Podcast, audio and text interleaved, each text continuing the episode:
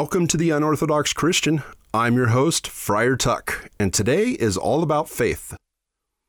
Three major world religions all begin with one central character, a man by the name of Abraham. Islam traces their beginnings to Ishmael, Abraham's first son. The Jews and the Christians both trace their roots through Isaac, Abraham's second son, but his first legitimate son through his wife Sarah. What is it about Abraham that makes him so special? How did this Sumerian become the father of three religions? And is there anything about his life that we can learn from? Well, that's what we want to find out today. According to the ancient writings of beginnings, Abram's father Terah took his family and set off from Ur, which was along the Euphrates River near the Persian Gulf, to go live along the Mediterranean Sea in the land of Canaan. Abraham originally was named Abram, but later changed it to Abraham. It was a little easier to do back then, although I heard that a popular restaurant in Taiwan was offering free sushi to anyone named Salmon, and people swarmed to the offices to change their name to Salmon to get free sushi. But I digress. So Abram's father planned to take his family to the land of Canaan, which brings up a whole bunch of questions like did God originally call Terah? Well, we'll never know because Terah ended up staying in Haran, a city to the north of Ur. To understand why, you need a map and a little history. If you look on a map at Ur and Canaan, the Syrian desert lies directly between them. There is no way to cross this desert, so travelers had to travel up the Euphrates River into southern Turkey to a city named Haran. From here, you could travel southwest into the land of Canaan. During this time in history, Haran was a bustling trade city between civilizations to the north, Egypt to the southwest, and Babylon. Haran was a great place to live and find work to support your family. So Terah settled here and died here. His original plan was to go to Canaan, but he stopped short in a place that met all of his needs. This is very important to the story, as you will see. So Terah dies, and God calls Abram to leave his family and move to Canaan, a place he should have already been. Abram listens to God and leaves the comfort and security of his family, friends, and work to go to an unknown land. Now we have to remember that this is in ancient times where your safety and security were found in your people group or your city. History is filled with stories of battles between groups of people, which were basically one city taking over another city. So to leave your group could be suicide, especially if you're a foreigner who's coming to live in your land. Think about how much Americans don't like immigrants coming into their country and taking land and jobs. It was the same back then. So Abram, or Abraham, travels into this foreign country like God tells him to do, leaving his past behind. It takes a lot of faith to make such a drastic change, to leave what is known to go to the unknown, trusting that a loving God will provide what you need when God was the one who told you to go. It requires a great deal of faith. Faith has been described as being sure of what you hope for and certain of what you cannot see. Jesus said this about this kind of faith Therefore, I tell you, do not worry about your life, what you will eat or drink, or about your body, what you will wear. Is not life more than food, and the body more than clothes? Look at the birds of the air. They do not sow or reap, store away in barns, and yet your heavenly Father feeds them. Are you not much more valuable than they? Can any one of you, by worrying, add a single hour to your life? In a time where safety and security is entwined into all aspects of our culture, I find it can be difficult to believe this. We have insurance for everything we have savings accounts, grocery stores, and fast foods, unemployment, houses, and police, and fire, and hospitals, and everything. My life doesn't require this type of faith. I don't know if that's a good or a bad thing.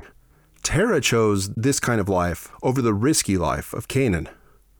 All I know is the world was changed and three world religions exist thousands of years later because Abraham took a leap of faith who knows what God wants to do through you? So Abraham and his nephew Lot are in a new country, and they look out over the land to decide where to live. Here we see another time where Abraham shows his deep faith in God. Instead of choosing first, Abraham turned to his nephew and told him he could choose first where to live, and Abraham would choose after him. The book of Genesis tells a story like this So Abram said to Lot, Let's not have any quarreling between you and me, for we are close relatives. Is not the whole land before you? Let's part company. If you go left, I'll go right. If you go right, I'll go left. So Lot looked around and saw the whole plain of the Jordan towards Zoar were well watered, like the garden of the Lord, like the land of Egypt.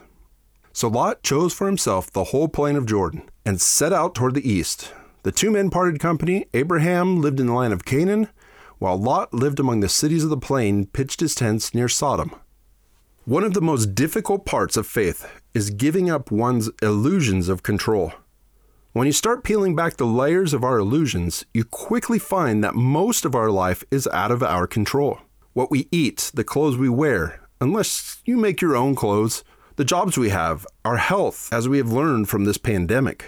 When you are driving, you think you are in control, but what happens when someone else decides to drive drunk and crashes into you? You can't control that. What happens when you lose your job because of a takeover? And it's not all doom and gloom either. When you're the one millionth shopper and you win a prize, or your life is saved by a stranger, most of our life is out of our control even though we think we are in control. Faith requires us to give up our illusions of control and trust that a loving God is the one who is in complete control. Abraham trusted that God would give him all he needs no matter where he lived. Giving Lot first pick really didn't matter in the big picture. Much of the stress of our lives is closely tied to our attempts to control our lives or our family's lives. We are either focused on the past or trying to control the future, and we lose out on the present moment, the only moment that really matters. When we trust that we have all we need for the future, we find a freedom in letting go of our illusions and experience life as it was intended to be. Faith is trusting God will still be here in the next moment, day, year, or lifetime. This is not a promise of riches and protection. This is a promise that whatever happens to us, God is there with us in that moment, giving us all we need for that moment. This is why generosity is so important. Abraham was generous in giving Lot the first choice in land. There are hungry and hurt people in the world, but God has given mankind enough resources for everyone if we share. Someone might ask, but there's starving people, or homeless people, or abused people. Where's God's provision in all that? That's a tough question. I don't know of any answer other than me. Faith asks me to love and share what God has blessed me with. If we all live in this kind of faith, I believe there'd be enough. When I got sick almost 10 years ago, I desperately searched for answers to the why questions.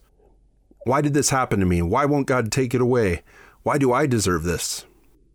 You see, most of my understanding of how God works centered around what God wanted to do with me.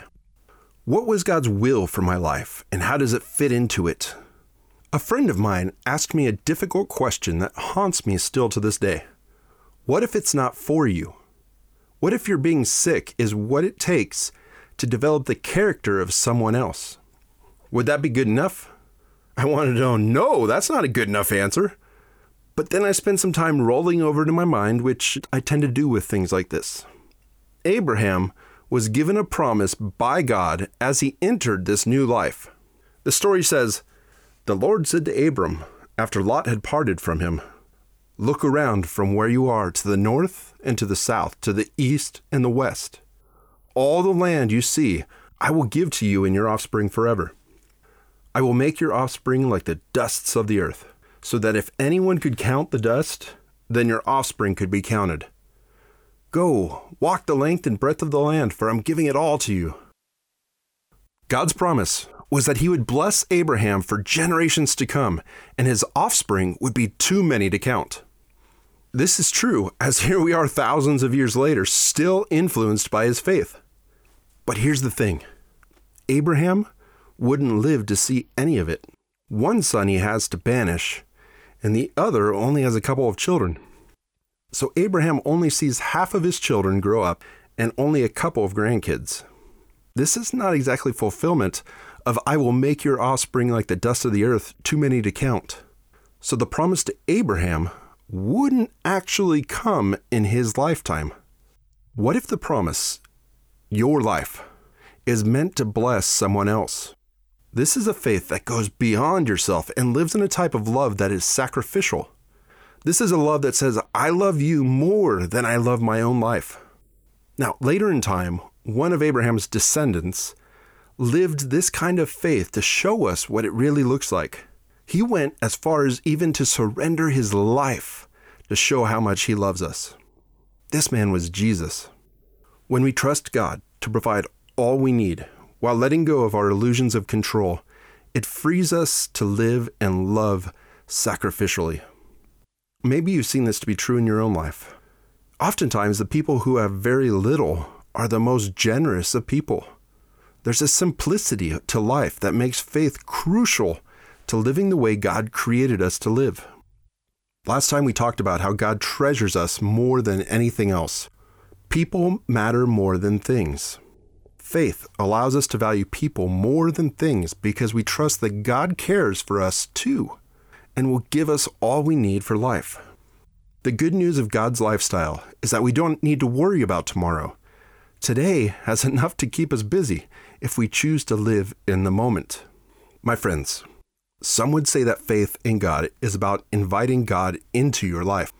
But God has already been in your life. You just might not have been aware of it. Faith is not about going to heaven someday. It's about living in the presence of God now. Faith is not focused on freedom from sin. It's focused on freedom to live in real reality, God's reality.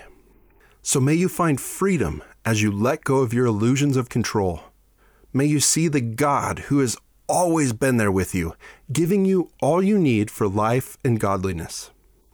And may you love others as you live sacrificially, knowing that your life is not just about you, because love wins.